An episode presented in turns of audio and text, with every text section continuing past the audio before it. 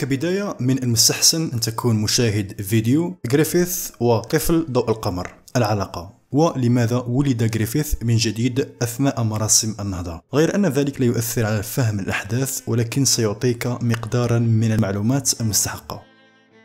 كنت قمت على مجموعة الفيس بتقديم اقتراح تصويت للفيديو القادم، وقد سمحت للبعض أن يضيف خيارا بنفسه ويكون التصويت على المتلقي الأكبر. الاختيار كان عنوانه: هل ستنتهي قصة برزيرك أم أن الميورا لن يكملها؟ الجواب بكلمتين مني: لا أعلم. لا يزال لدي فكرة أن غريفيث قد ولد من جديد وأن الرضيع الشيطاني كان جزءا من ذلك الجسد، وبعد وقت طويل من ترددي من عمل الفيديو هذا من الشكوك التي كانت تأتيني عن الأمر، بدأت أعتقد حقا أن فيمتو يمتلك جسد طفل ضوء القمر هو الأكثر منطقية. فبداية سألقي نظرة على ماهية الرضيع الشيطاني بالضبط. الرضيع الشيطاني في الأصل كان طفل غاتس وكاسكا، وقد ولد في الأصل بدافع الحب ثم تلوث من قبل فيمتو خلال الكسوف.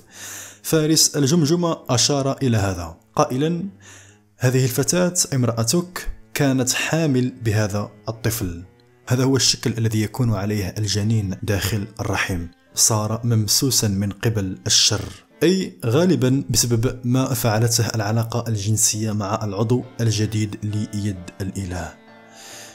في كلتا الحالتين فهذا يعني أن الرضيع هو طفلهما بالفعل. من ناحية فإن قدرات الرضيع الشيطاني تشمل استدعاء الأرواح الشريرة. من بين الأمور الأخرى نراه يستدعي أطفال النار خلال آرك الأطفال المفقودين في المجلد خمسة عشر، وبفعل ذلك يبدو أن الرضيع الشيطاني يحاول هزم بعض الشعور في غاتس بتعريضه لنقطة ضعفه، أي إيذاء الأطفال، حتى أنه غاتس يلاحظ هذا التتابع. قدرة أخرى للرضيع الشيطاني هي التلاعب بالأحلام أو العقل. قبل أحداث برج الإدانة أو العقاب، الرضيع الشيطاني خلق حلما في عقل والده لتحذيره من هروب كاسكا من مخلب الحشد الهائج نتيجة لذلك، حتى أن غاتس يتساءل عما إذا كان الكائن الطفيلي هو الذي تسبب في الحلم. ولاحظ أيضا كيف تبدو علامة غاتس تتفاعل مع الرضيع الشيطاني، هذا يعني أن الرضيع الشيطاني على دراية بمراسم ثانية على وشك الحدوث. فارس الجمجمة، زود، وايلد أيضا كانوا على علم مسبقا عن الكسوف، لذلك الرضيع الشيطاني أخذ فرصته لتحذير غاتس من الموت الوشيك الذي ينتظره عند سفح برج الإدانة. هذا يجعل الرضيع الشيطاني لديه بعض التشابه مع الحواري. الشيء هو عند النظر إلى نهضة غريفيث الجديدة المتضمنة الرضيع الشيطاني، فإن غريفيث في المجلد اثنين وعشرين بعد قيامته يقول أن الرضيع الشيطاني اندمج في وعائه الدموي، لكن إذا نظرت إلى مشهد الانبعاث أو الولادة ستجد وعاءه كان بيضة العالم المثالي الحواري، مثل الرحم لطفل مولود من جديد. لأن بيضة الحواري التقط الرضيع الشيطاني المحتضر الذي كان على سكرات الموت، فهذا يعني أن الجسد بالداخل كان الرضيع الشيطاني المولود من جديد نفسه. كانت هناك حاجة ماسة إلى الجسد حتى يتمكن فيمتو من اتخاذ شكل مادي بإلقاء نظرة على ما حدث فيما يتعلق بالرضيع الشيطاني وغريفيث خلال مراسم النهضة بالتفصيل. سألقي على المشاهد ولكن لن تكون صفحة تلو الأخرى، فقط ما يكفي. عندما انهار البرج جزئيا، غاتس نراه يتصارع والآخرون مع موزغيس وأتباعه المخلصين على جدار البيون. في هذه الأثناء الرضيع الشيطاني يرقد تحت أنقاض البرج، حيث أنفق كل طاقاته في محاولة إنقاذ كاسكا، كان على وشك الموت. لذلك بشكل مفاجئ يرى بيضة الحواري الرضيع الشيطاني ويلتقطه من باب التعاطف ليسمح له بالراحة بداخله. بيضة العالم المثالي يقول: لنمت معا. لكن هذا ليس ما يحدث للرضيع الشيطاني على الإطلاق، لأنه عندما وصل بيضة الحواري إلى قمة البرج الذي هناك أين اتخذ شكل اليد في الكسوف منتظرا بدء المراسم، فذلك وقع مباشرة بعد هزيمة موزغيس من غاتس. نرى كيف تكون جسد داخل بيضة العالم المثالي الجديد. عليك أن تضع في اعتبارك وأن تدرك أن الجسد الذي نراه هنا هو الرضيع الشيطاني. فبيضة الحواري يتحدث أيضا في الواقع إلى الصبي المشوه الغريب الشكل. علاوة على ذلك صار واضح بالنسبة لنا هذا الصبي ليس غريفيث. مع استمرار المراسم المنطقة التي بجانب برج الإدانة تقع في فوضى كاملة، والناس حول البرج تلتهمهم كتل الأرواح الماردة التي استدعيت في الأصل من الرضيع الشيطاني لحماية والدته. فأطلق النجمية أو الضغط يرتفع جزئيا بسبب حقيقة أنه تم العثور على شخصين مرتبطين بالوسم من العلامة في نفس المكان. الضغط النجمي كان حاد قوي لدرجة أن غاتس وكاسكا تأثرا به. بسبيل المثال نرى هنا فقاعة من الأرواح تلتهم الناس عند أسفل البرج، وحتى كاسكا فقدت العقل التي بالكاد تخشى أي شيء تدرك الخوف الشديد أثناء حدوث ذلك، ويظهر لنا في الغالب من خلال باك الذي يستشعر حالتها العقلية. ولاحظ أيضا الوحوش في الخلفية. غاتس الهائج سيرى شيئا مماثلا أيضا لاحقا. بعدها عندما يفيض البرج بالأرواح يصيران عاجزان تماما.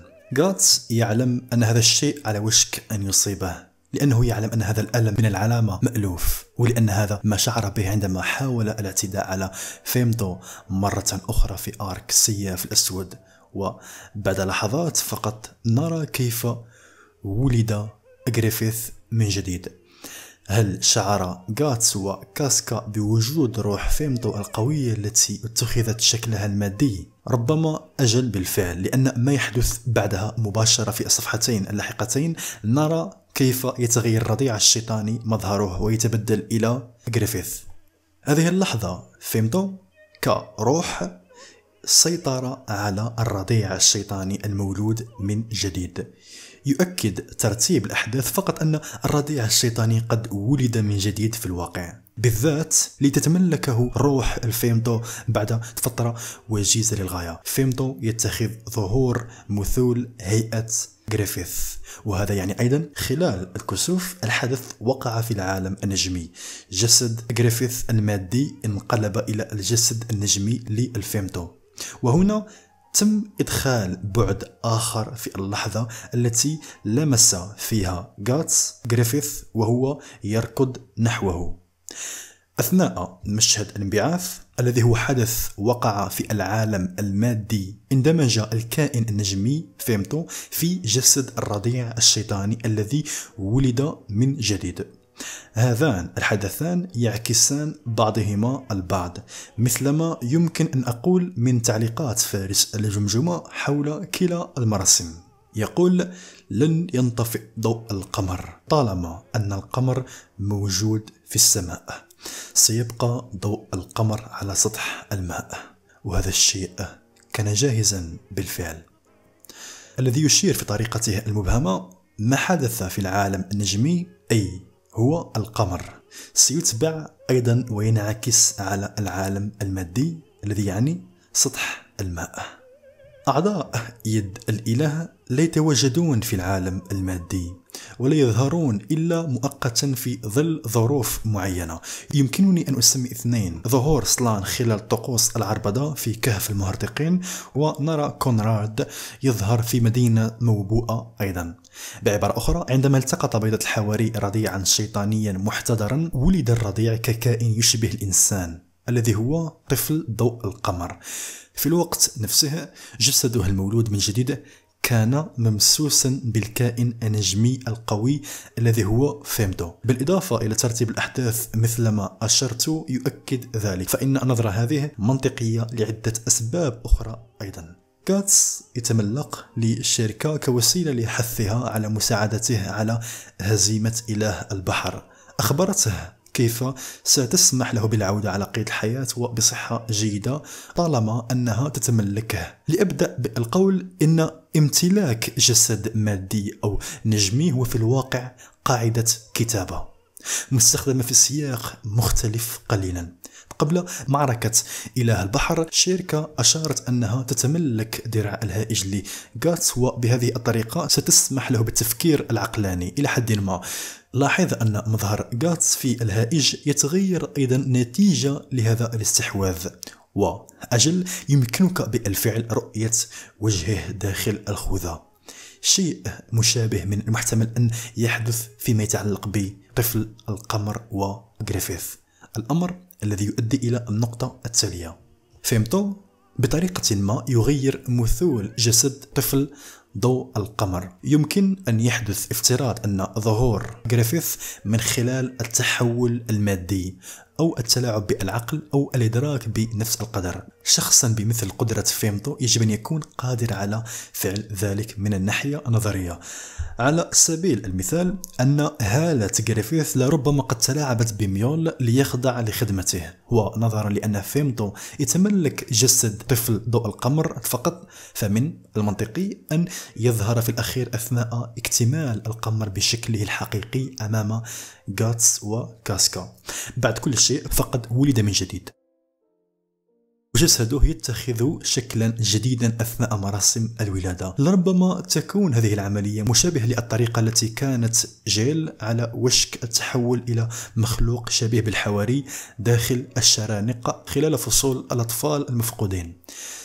بدون وجود جسد داخل الوعاء الدموي لن يكون لديك شيء لتغييره.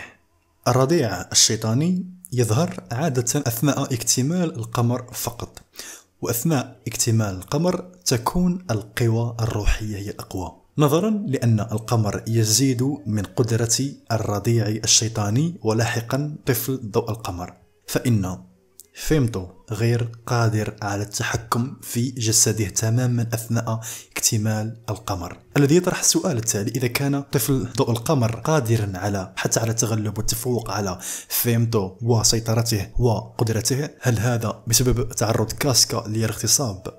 الجنين الذي لم يولد بعد من كاسكا وغاتس صار مملوءا بقدرة تشبه فيمتو أيضا. سؤال مهم هذا يجب أن نطرحه، لأنك إذا نظرت حقا إلى ما يحدث حقا أثناء مشهد الولادة الجديدة، الرضيع الشيطاني ظهر ككائن قوي للغاية على الرغم من صغر سنه. لقد كان قادرا على استدعاء الأرواح القوية عند الحاجة، والتي كانت تحمي والدته بشكل عنيف للغاية. سو so, إذا كان ما قدمته من الافتراضات صحيحة، وعلى الأرجح أنها كذلك، فهناك فرصة جيدة ليكون الرضيع الشيطاني وشكله المولود من جديد طفل ضوء القمر كلاهما بنفس قوة فيمتو. هناك أيضا احتمال أن يكون طفل ضوء القمر أقوى من فيمتو أثناء اكتمال القمر، سواء كانت قدرتهما متطابقة أم لا. طفل ضوء القمر قد يصبح أقوى بكثير مع تقدمه في العمر. الارتباط بين غريفيث المولود من جديد وطفل ضوء القمر أنهما يتشاركان نفس الجسد، غير أنه ستقول كيف يرتبط الآخر بالآخر. في العالم النجمي طفل القمر وفيمتو الصقر الأبيض، وفي العالم المادي جسد طفل القمر ولد أثناء مراسم النهضة من جديد. أثناء اكتمال القمر يتفوق على فيمتو ويتخذ شكله الأصلي. بالنظر إلى قدرات طفل ضوء القمر التي يمتلكها ليست مثل منحنى الزمن والمكان مثلما يفعل فيمتو، يبدو أنها تضع المزيد من السيطرة والتأثير على الكائنات النجمية الأخرى. طفل القمر قادر على التلاعب بالأود، التي تعني الكلمة هذه أو المصطلح الهام في عالم برزيرك قوة الحياة والطاقة السحرية. يجب أن تعرف هذا المصطلح ووضعه في الذاكرة، مثل أثناء الليل على الشاطئ، حيث غاتس تعرض ورفاقه لهجوم من شياطين التماسيح. نرى كيف ينظر الصبي إلى التمساح لكي يبعده عن مدخل الكوخ. الشركة قادرة على توجيه الأود مؤقتا للكائنات البشرية كما رأينا في فريتانيس، ولكن يبدو أن ما يفعله الصبي هنا أقوى بكثير، لأنه قادر على التلاعب والتأثير على مخلوق غير بشري على وشك أن يهاجمهم. يبدو أن له قدرة أخرى وهي التلاشي والظهور عند الحاجة. كان على نحو مفاجئ في جزيرة إله البحر، حيث أشارت الشركة إلى أنها لم تلاحظ الأود حتى الآن، مما قد يعني أنه قد كان هناك فجأة. بعد المعركة مع إله البحر يختفي بطريقة مماثلة. الأهم من ذلك يبدو أن طفل ضوء القمر يتمتع بوجود جسد أثيري غير مادي قوي، وهو قوي بما يكفيه لإنقاذ غاتس من أعماق درع الهائج.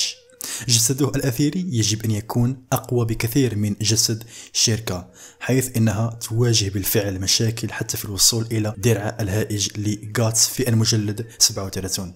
مع ذلك يبدو أن طفل ضوء القمر قادر على الوصول إليه بسهولة. المثير للاهتمام خلال هذا المشهد هو أن الصبي قام بكل العمل على المستوى الغير المادي لتحرير غاتس من درع الهائج، ولكن على المستوى المادي الدرع كان لا يزال يسيطر على غاتس، فقد تطلب الأمر من الشركة أن تخرجه من المجال المادي أيضا يدويا. بعبارة أخرى، ميورا يحدث فرقا بين الجسد الأثيري الغير المادي والجسد المادي البدني، ويطبق هذين المفهومين في كيفية تطور هذه الأحداث، وهو أمر خارق للتفكير فيه. إنه شيء غير معلن، صامت أو قاعدة غير معلن عنها تحدث، وهو ينظر بعناية هذه الكتابة للأحداث بالمثل. هناك شيء جدير بأن أذكره هو التغيرات التي تطرأ على طفل القمر. يتغير مظهر جسد الصبي النجمي أو الأثيري بمرور الوقت. الذي أعنيه، أولا يظهر صبي عادي مع تسريحة شعر، نابضة بالحياة أو متهورة، وفي نهاية آرك إله البحر يصير لديه تشابه قوي مع غريفيث في المقام الأول من خلال شعره. فنلاحظ أن الشعر يصبح في كل مرة أو مع تقدم كل مجلد أكثر تشابها مع شعر غريفيث، وهنا في المجلد ستة وثلاثين صار الشعر أكثر انتفاخا، والمجلد الذي يليه سبعة وثلاثين نرى فعليا كثافة الشعر الذي به يتميز غريفيث عن غيره. على أي حال، التغيرات واضحة بما يكفي لدرجة أن الشركة لاحظت التغيرات التي واتت الصبي مقارنة بالمرة الأولى، فذكرت في السابق أن هذه التغيرات قد تحدث لأن طفل ضوء القمر يقوم بتغيير غريفيث على سبيل المثال بأخذ المزيد والمزيد من السيطرة عليه. الأمر المثير للاهتمام هو أنه في ضوء كل الأشياء التي أشير إليها يجعلها أكثر منطقية للغاية. فيمتو يتملك الطفل عوضا من أن يبقى ويكون، والصبي من المرجح أن يستعيد السيطرة على نفسه ببطء وهو يكبر في السن ويقوى. بمجرد النظر إلى ترتيب الأحداث وما هي الكيانات أو الأشخاص المعنيين، يبدو أن الرضيع الشيطاني أيضا قد ولد من جديد خلال مشهد الولادة كخلاصة لما قدمته، وهذا يعني أنه من الصحيح القول أن غريفيث المولود من جديد هو ابن غاتس وكاسكا، ومن الصحيح أيضا القول أنهما يشتركان الجسد نفسه. بالإضافة إلى ذلك، من الآمن أيضا أن نقول إن كيانا قويا سكن الرضيع الشيطاني المولود من جديد أثناء مراسم النهضة. فيمتو يتملك الطفل بدلا من أن يكون الطفل، مما يعني أنه في حالة مقتل فيمتو الكائن النجمي سيتحرر ابن غاتس وكاسكا لشكله البشري. إذا تم قتل جثة غريفيث الجسدية فسيقتل ابنهما أيضا، وفيمتو سيظل حيا موجودا.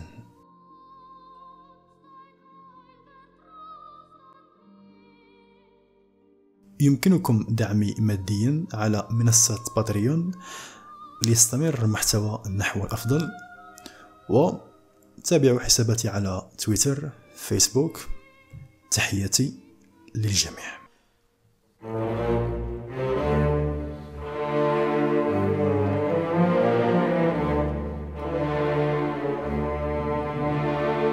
Thank you.